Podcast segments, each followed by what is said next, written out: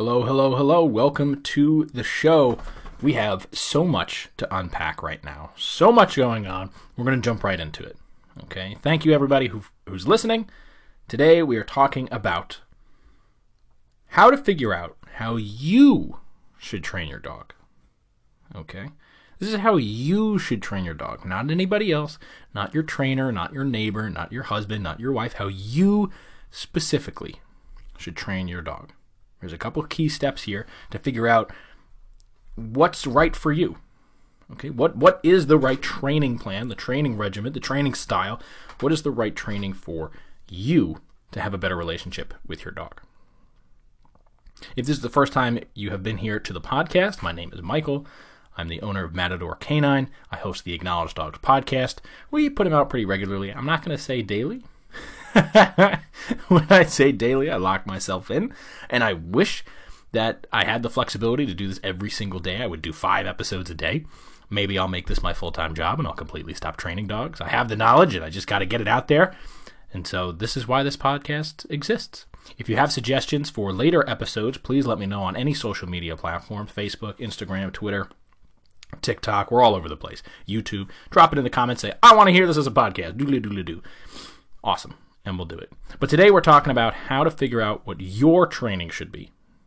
Okay, everybody wants to talk about the way to train, the way to do it, the only way to do it, the best way to do it, the most efficient way to do it. But that's not always your best way, your efficient way, right? The way that works the best for you. So you need to determine that. So, first off, the, the first box that we have to mentally check off is whether you want to or not. Okay, if you don't want to train your dog, it's not going to happen. Now, if you're listening to this, I'm sh- hoping that you would want to train your dog, or at least interested in the process of training your dog, which means maybe your level of wanting to is fairly high. The higher up your level is of wanting to, the more likely you're going to. If you don't want to, but you feel obligated to, you're going to regret it and you're going to resent it. Right? Think about wanting to eat healthy. Well, I really want to eat healthy, but am I do I really want to? Do I want it that bad enough when I'm going to forego the chocolate cake pop I just had? It was delicious, by the way. right? Am I going to forego the chocolate cake pop to have a Caesar salad? Probably not. Now, maybe we'll just talk about diet today. You know, I love talking about math, but we're not going to talk about math today. maybe, maybe we'll our analogies and everything will have to do with food and that kind of thing. So, do you want to? Do you have a desire to want to train your dog?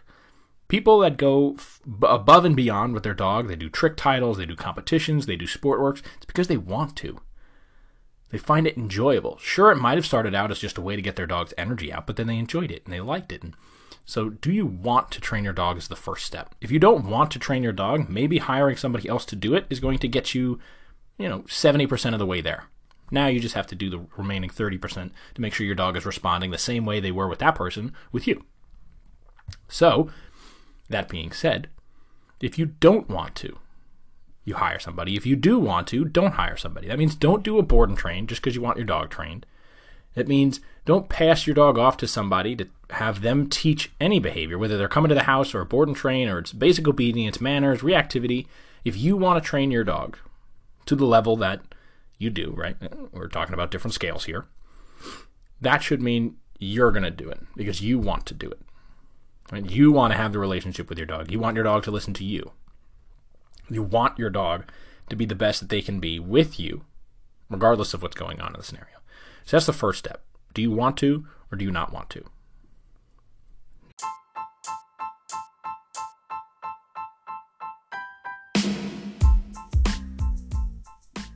Hey guys, I just want to take a moment to thank today's sponsor.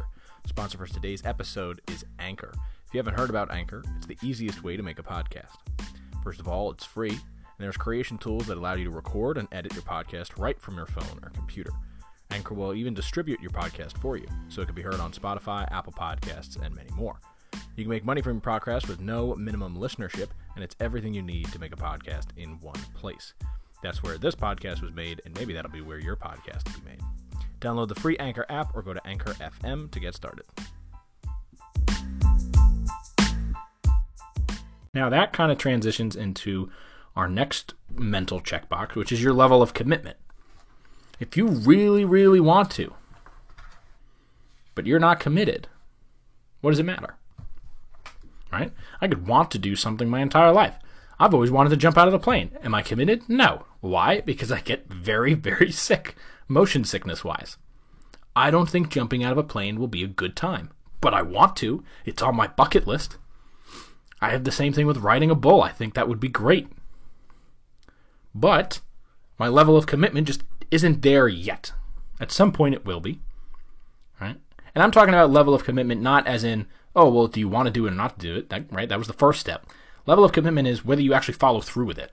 If I wanted to go skydiving, I'm sure I could block out a time two months from now, schedule it, pay for it, have everything set up, take off for a week so I could, you know, relax before and afterwards, whatever it may take, right? I, I could set these things up for my level of commitment. I'm committed to doing this. I'm going to make it happen. Think about the last time you were committed to going on vacation. Maybe it was a huge vacation, maybe it was a small vacation. You plan this in advance, you get everything set, you request off from work, you have, you know, extra savings just in case something were to go wrong. You have a backup plan to your backup plan to your backup plan. You have an itinerary. Your level of commitment is huge. And because you have a high level of commitment, you're willing to go all the way with it. This is different than wanting to do something. Because if you have a low level of commitment, but you want to do it, you're going to do it once a month, maybe once a week, definitely not every day. If your level of commitment is high, which I love seeing in dog owners, you're going to train your dog every day, whether it's raining, whether it's snowing, whether you want to or not. Right? Because you are committed to this dog. Some of the greatest committed dog owners are reactive dog owners. And I love them for it. Some owners that have reactive dogs don't care. They're like, okay, I'm just going to manage the entire situation, which is still a level of commitment. Okay, managing the situations are still a level of commitment. But you have the level of commitment that goes above that. So their level of commitment is tailored towards managing the situation, making sure that the behavior doesn't become worse.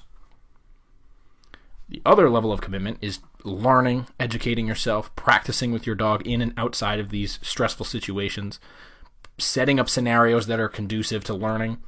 All of those things take a huge level of commitment.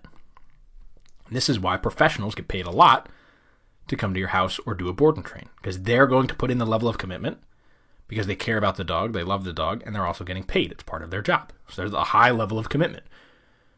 Are you going to get a 100% fully trained dog from a board and train? No. But you at least have somebody who's who wants to do it and has a high level of commitment. So now we move on to our third box. Would this be better as a hobby? Weird question, right? A lot of times I see dog trainers who were just dog owners who fell in love with the training theory and the psychology of it and the sports and the hobby and the entire world of dog training. And they think the next logical step is to become a trainer. Oh, well, I know all this information and I seem to be giving out all this advice when I talk to people. Maybe I should charge people money for it. But that might not necessarily be necessary, right? Some people are destined to be dog trainers, some people are destined to train dogs, and some people are destined to have this as a hobby. Now, I'm not saying you need to put yourself in a box. You can change, you can move around. I've known dog trainers who get to a certain point in their life and they say, okay, I'm kind of done doing this. I don't want to do this anymore, so I'm going to do it as a hobby.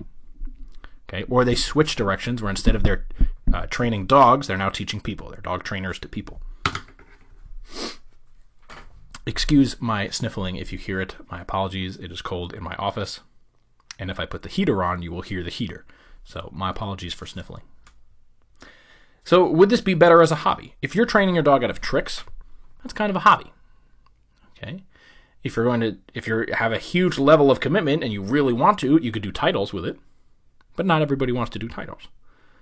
Okay? I personally know the world and have trained in the world and have trained people to be in that world, but I have not explored into titling my dogs. It's just not something that I find a huge reward for me.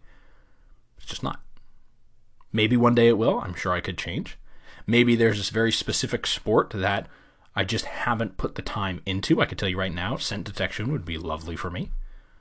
Okay, PSA, those kinds of things, that bite work. I would love to do those competitions. I just haven't. So, tricks or sport work, that might be more of a hobby for you. Okay, that doesn't mean you need to become a dog trainer, doesn't mean you need to take on dogs that have behavioral issues.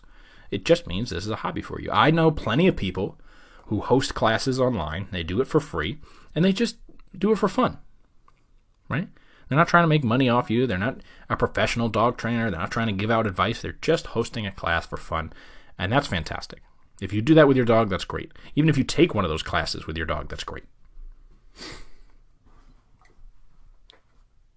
The last box that we're going to talk about before we get into the, a, a really deep topic is are you in it for the result or the process? This is going to determine how you kind of train. Okay. If you're in it for the result, a board and train, or getting to the result as fast as humanly possible, might be your training method, whatever that method may be, depending on what you're doing, right? The things change. But if you're in it for the process, you're going to try to understand as much as you can you're going to try to understand the ins and outs of why your dog is doing something and how we can manipulate the scenario to create more success. Right? So you need to determine what side of the coin are you on. Are you on the result side where I just want my dog to stop pulling on leash? Or I want to learn how to teach my dog to walk next to me. Those are very different. I want my dog to stop pulling on leash. I want my dog to enjoy walking next to me. I want to learn how to get my dog to enjoy walking next to me. You can feel the difference in them. And some might say that one requires a certain mental attitude and the other one is another mental attitude. Right? I want my dog to stop pulling on leashes out of frustration and anger and being upset. Those are all negatives, which might be associated with using punishment because you're frustrated. Right? And I'm not condoning using punishment when you're frustrated. That is the worst time to do it, but that's when most people do it, or they resort to punishment. So, on the other side, I want to learn how to build a better relationship with my dog so they walk nicely wish me. W- wish me. Wish me. they walk nicely with me. That might mean positive reinforcement. Okay, they might be playing. They might be randomizing a treat schedule. All of those things that we talk about in this podcast go along with building a better relationship with your dog so that you can walk nice on leash without really worrying about the outside environment. Right? Okay, so we've gone through our four main kind of checkpoints. Now we're going pretty deep. Okay, but I want to go back over those four. So, do you want to? Is your level commitment low or high? Is this more of a hobby? And are you focused on the results or the progress? If you happen to be listening to this with headphones at a coffee shop, I want you to write those down. Write those down, and I want you to put 1 through 10 next to it and circle where you are at on the, the spectrum if you will. Okay? We're going to take a brief break and then we're going to come back with what satir mode are you? Stay tuned.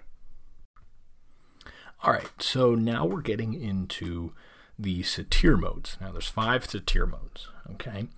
There's placator, blamer, distractor, computer, and leveler. First, you need to determine which one of those you are. And the best one, I'll tell you right out of the gate, is the leveler. Okay? The leveler is the best person to train a dog, period. To communicate with somebody else, to work with any animal. A leveler is the best kind of person. If you have a significant other who is a leveler, you're probably in heaven. okay?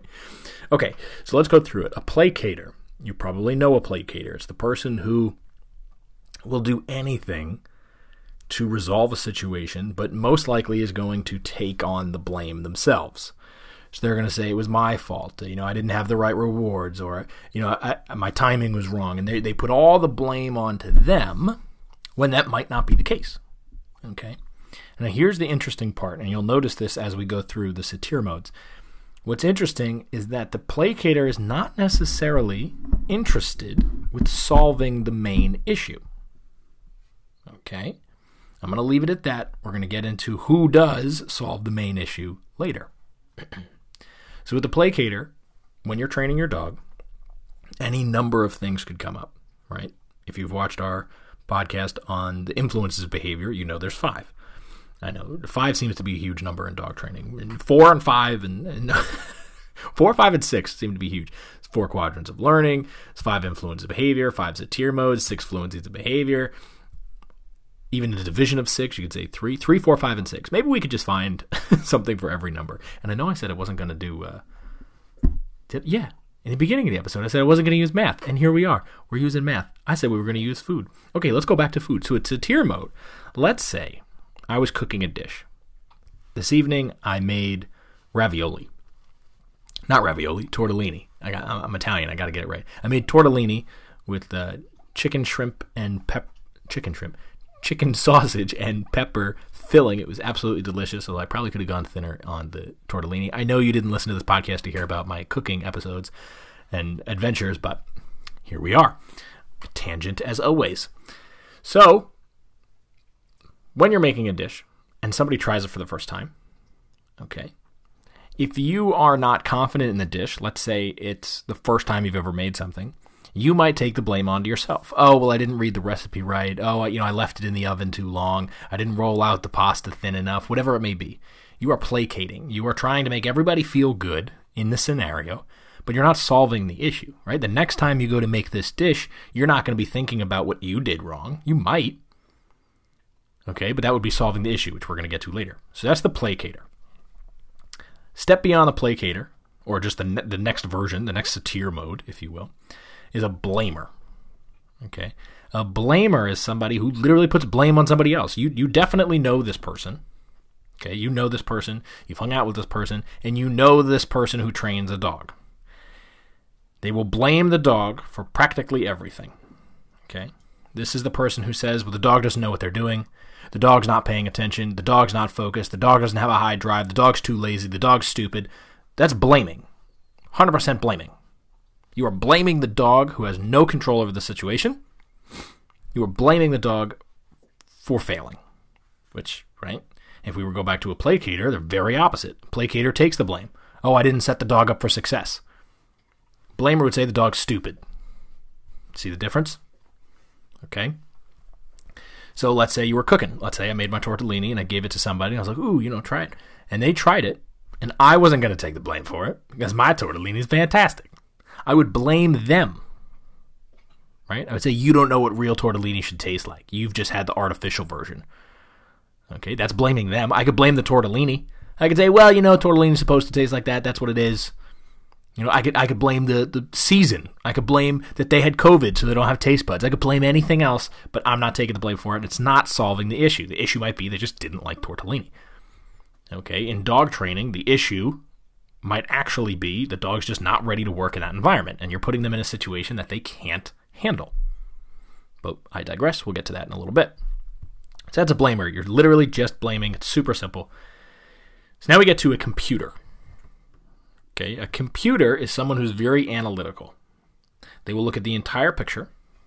I'm a very analytical person. They will look through the entire picture and try to scientifically and objectively figure out what the problem was. Okay, but yet again, they're not interested in solving the problem. They're not interested in solving the problem. They're only interested in figuring out why it might not have worked, but they're not posing a solution. Okay, so let's say our dog is reactive, barking at another dog, and we're working at 20 feet. Objectively, analytically, they're going to say, oh, well, 20 feet was too close. That's the reason our dog didn't succeed. Our dog did not succeed because we were working at 20 feet. I did not have a high value reward. I've done a preference testing and I wasn't using the proper reward value for this scenario, for this exercise. Right? The dog was moving too much. The dog was close. Now it's it's slightly blaming could be, right? We could we could be dabbling into the blaming, but really it's analytical. The dog was moving at too fast of a rate for my dog to focus. Insanely analytical, not solving the problem though. Then we have the worst person, and if you are this person, I'm sorry. You might not realize you're this person, especially if now I'm calling you out. You're going to do this thing in order to stop from being called out. Okay, not taking the blame. This is called a distractor. When I was in college, my professor who was teaching us this said the only dog a distractor should have is a stuffed dog, a stuffed dog. Okay? What does that mean? A distractor will go through placating, blaming, and computing, again, not solving the issue at hand, in order to stay out of the problem. So, let's say you're training your dog and they're reacting. I always go I always go to reactive dogs. Let's do something different. Let's say your dog's not walking nice. Okay, they're pulling too much or they're stopping too much, whatever it is. They're just not walking well next to you. There's no distractions, there's nothing going on. And someone calls you out on it, or you call yourself out on it. You're going to go through, well, you know, I, I just don't have good timing. And maybe it's the dog's fault. You know, they're just, they're stupid. And maybe it's the weather. They're just, you know, they didn't get out enough, whatever it may be.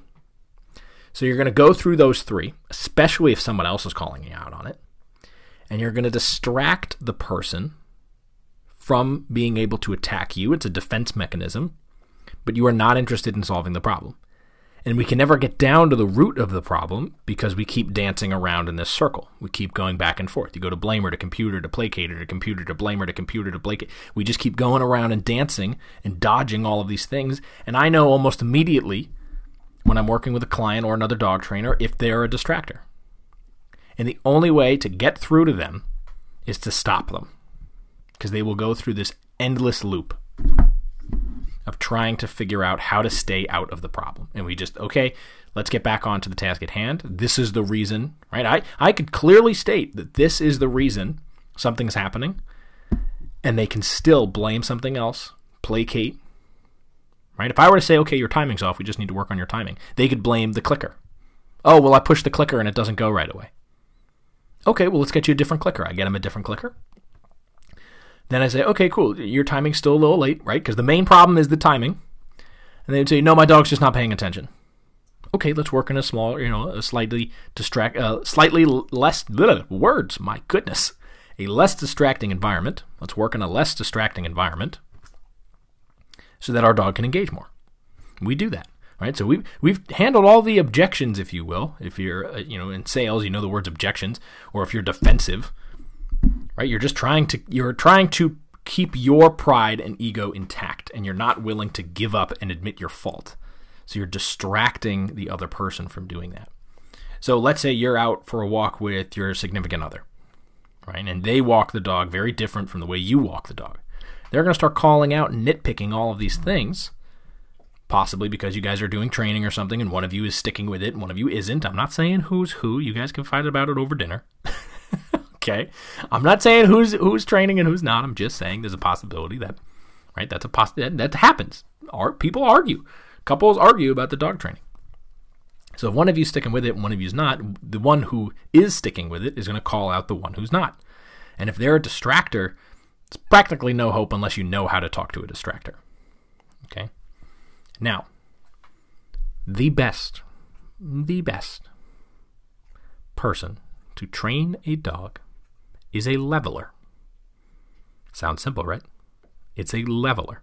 If you know anything about zodiac signs, that's a Libra. Now, not every Libra is a leveler, but and you could work towards being a leveler. If you know you're a distractor or a placater or a blamer or a computer, you can be a leveler. You just have to practice it. A leveler 100% focuses on solving the problem and will do whatever's necessary to solve the problem. Okay? It's the only one that tries to solve the problem. And you could say, oh, well, I'm trying to solve the problem. Are you trying to solve the problem actually? Or are you trying to solve, quote, the problem? Meaning, let's say we're placating, and I say, oh, your timing's off. And you go, oh, yeah, my man, my timing's off. I'm just, you know, you think you're solving the problem by placating and saying, yep, nope, it's totally me, but you're not doing anything to practice fixing the problem. So a leveler will call out exactly what is necessary in that moment. Okay, so is it the person? Is it the dog? Is it the scenario? Do we not have the, night, the right reward? Right? What is the actual concrete reason that we can have facts and back up? Right? We have statistical evidence that suggests that that is the reason. Then we can actually solve the problem. Now, why am I bringing up the satir modes when I'm talking about figuring out how you should train your dog? If you know which satir mode you are, you know whether you're the right person or not to train your dog. Now, I fully agree with myself as my professional opinion. I agree with myself, of course I do, right? That you are the best person to train your dog. I agree with that, right? You are the best person to train your dog. You have the rapport, you have the foundation, you're with them 99% of the time, right? Nobody else is taking your dog unless you do a board and train, which we've already talked about, is not getting you 100% of the way there. You have all the resources in the world to train your dog. If you do not know which satir mode you are, you cannot be honest with yourself and train your dog to the level that they should be able to be trained to. Okay.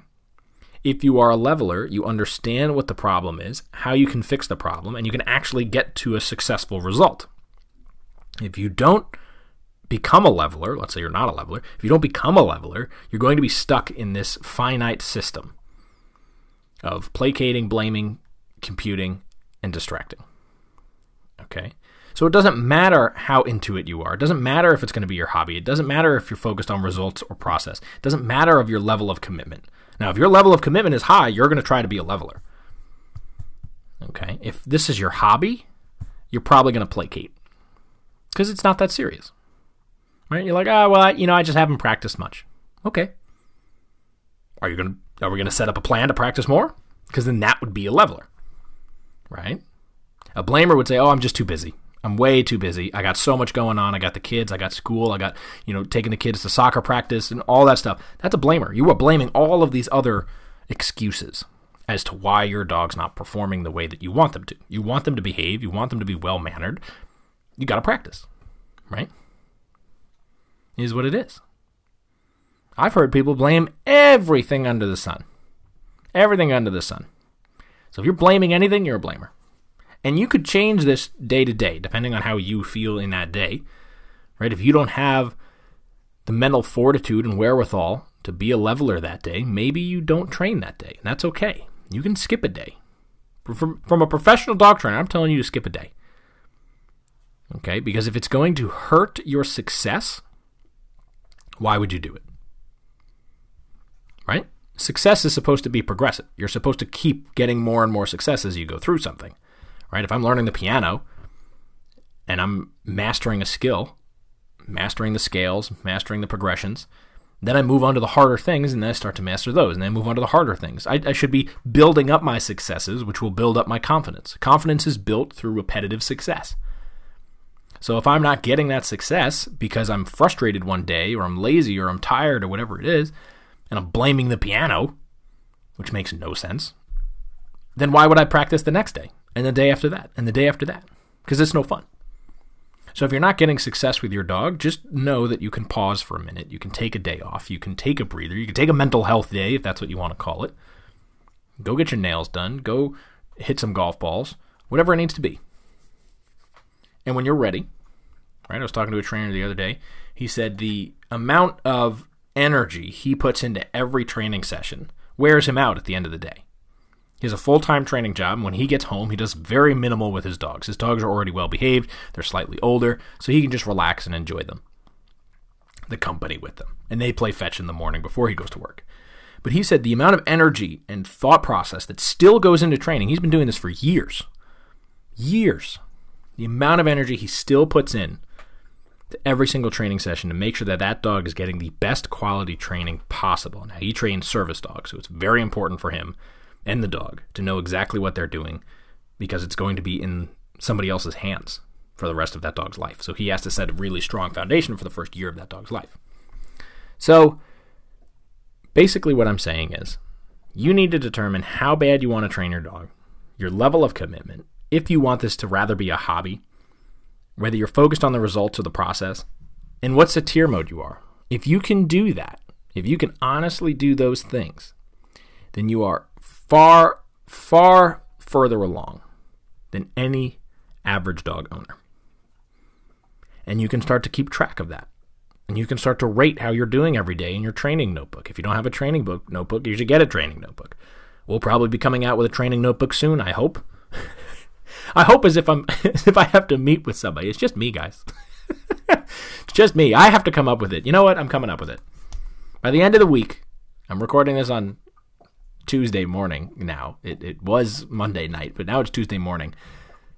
By the end of this week, there will be a Matador Canine training notebook. You heard it here first on Acknowledge Dogs podcast.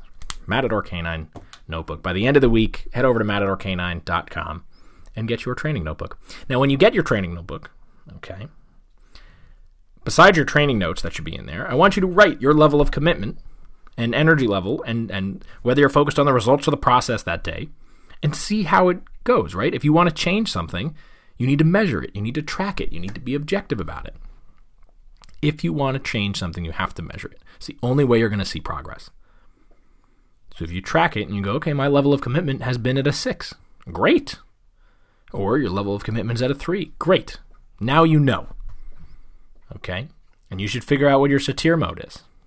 Just record. You can even have somebody film you. And I want you to this is this is how you figure out somebody's satir mode. Okay, I think we're going over 30 minutes here, but that's okay.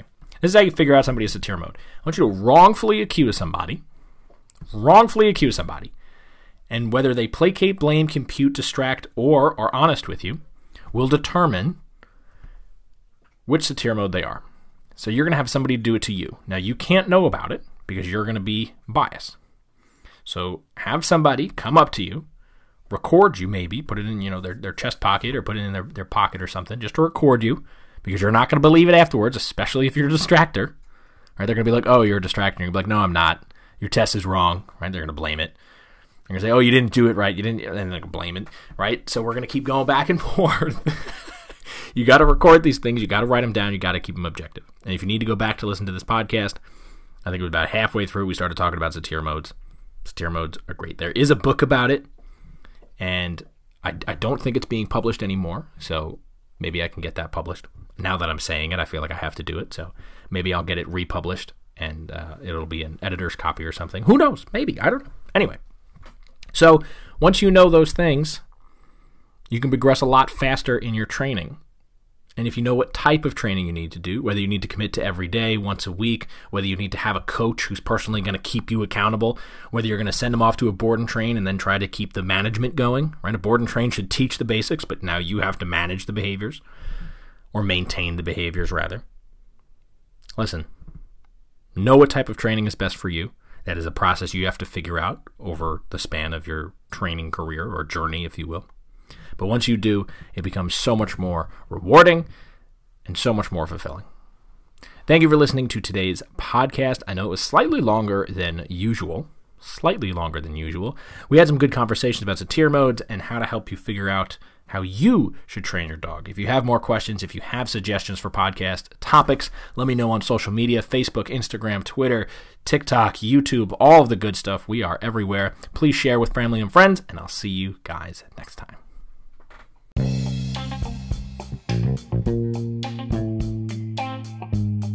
Thank you for listening to the episode. If you think family or friends would benefit from what you heard today on Acknowledged Dogs, please share it with them. You can post it on Facebook. We are also on every social media platform, so make sure you tag us Matador Canine. You can also head over to Matador Canine and schedule a free consultation to talk about coaching and reaching the goals with your dog and those problem behaviors, reach the goals that you want, and have the dog that always listens. Thank you.